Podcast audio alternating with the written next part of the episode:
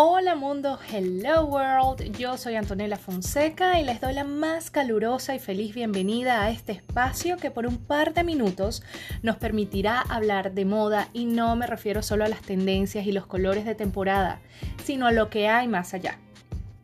Les invito a dejarse seducir por el prisma de las distintas facetas de la industria de la moda para disfrutarla, para criticarla, pero sobre todo para entenderla mejor. Esto es Behind the Showroom.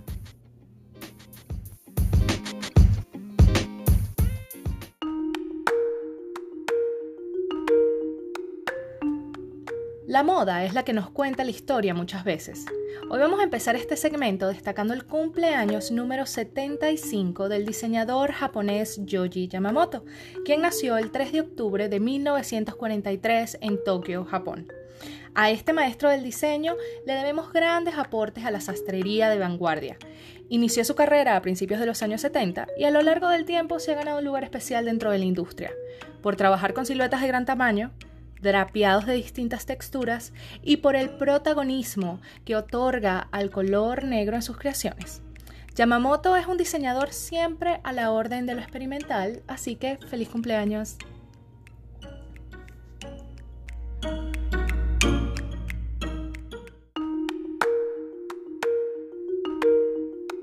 Aunque muchos son los retos que esta industria tiene que sobrepasar, para 2021 se pronostica que el mercado mundial de la moda alcanzará los $1.4 billones.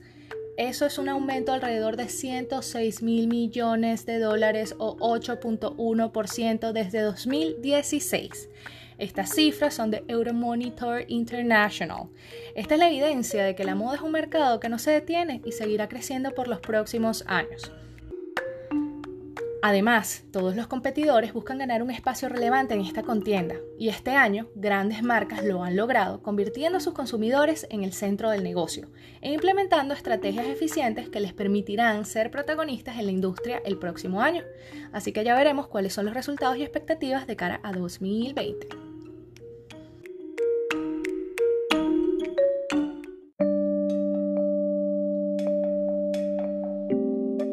Y si vamos a seguir hablando de moda en esta parte del podcast, lo vamos a hacer ahora mirándola desde la innovación y la sostenibilidad. En el Fashion Week de Milán, Prada presentó su colección Primavera 2020, inspirada en los años 70, y abrió las puertas a una gran conversación centrada en el famoso dicho menos es más. La marca decidió enfocarse en el estilo, en prendas atemporales, que no tirarías instantáneamente a la basura porque al siguiente minuto ya no son tendencia. Y es que desde hace un par de años, la marca italiana ha ido fijando su posición en el escenario mundial del lujo y la moda al reconocer la necesidad de abordar varios problemas apremiantes dentro de la industria. Otro ejemplo de ello fue en mayo de este año, cuando Prada anunció que ya no usarían pieles en sus colecciones para satisfacer la demanda de productos éticos. Sin duda, el consumidor tiene la última palabra.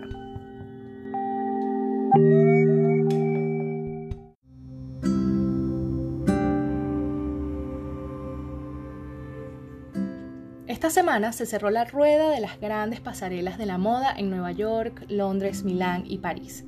Yo disfruté muchísimo este mes porque siempre es inspirador ver nuevas creaciones, especialmente cuando vienen firmadas con innovación o el uso de nuevas materias primas.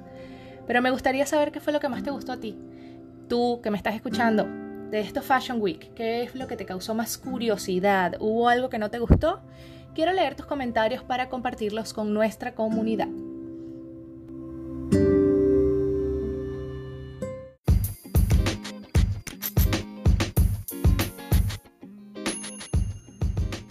Hemos llegado al final de nuestro primer episodio en Behind the Showroom, un espacio donde hablaremos de moda desde todas sus facetas.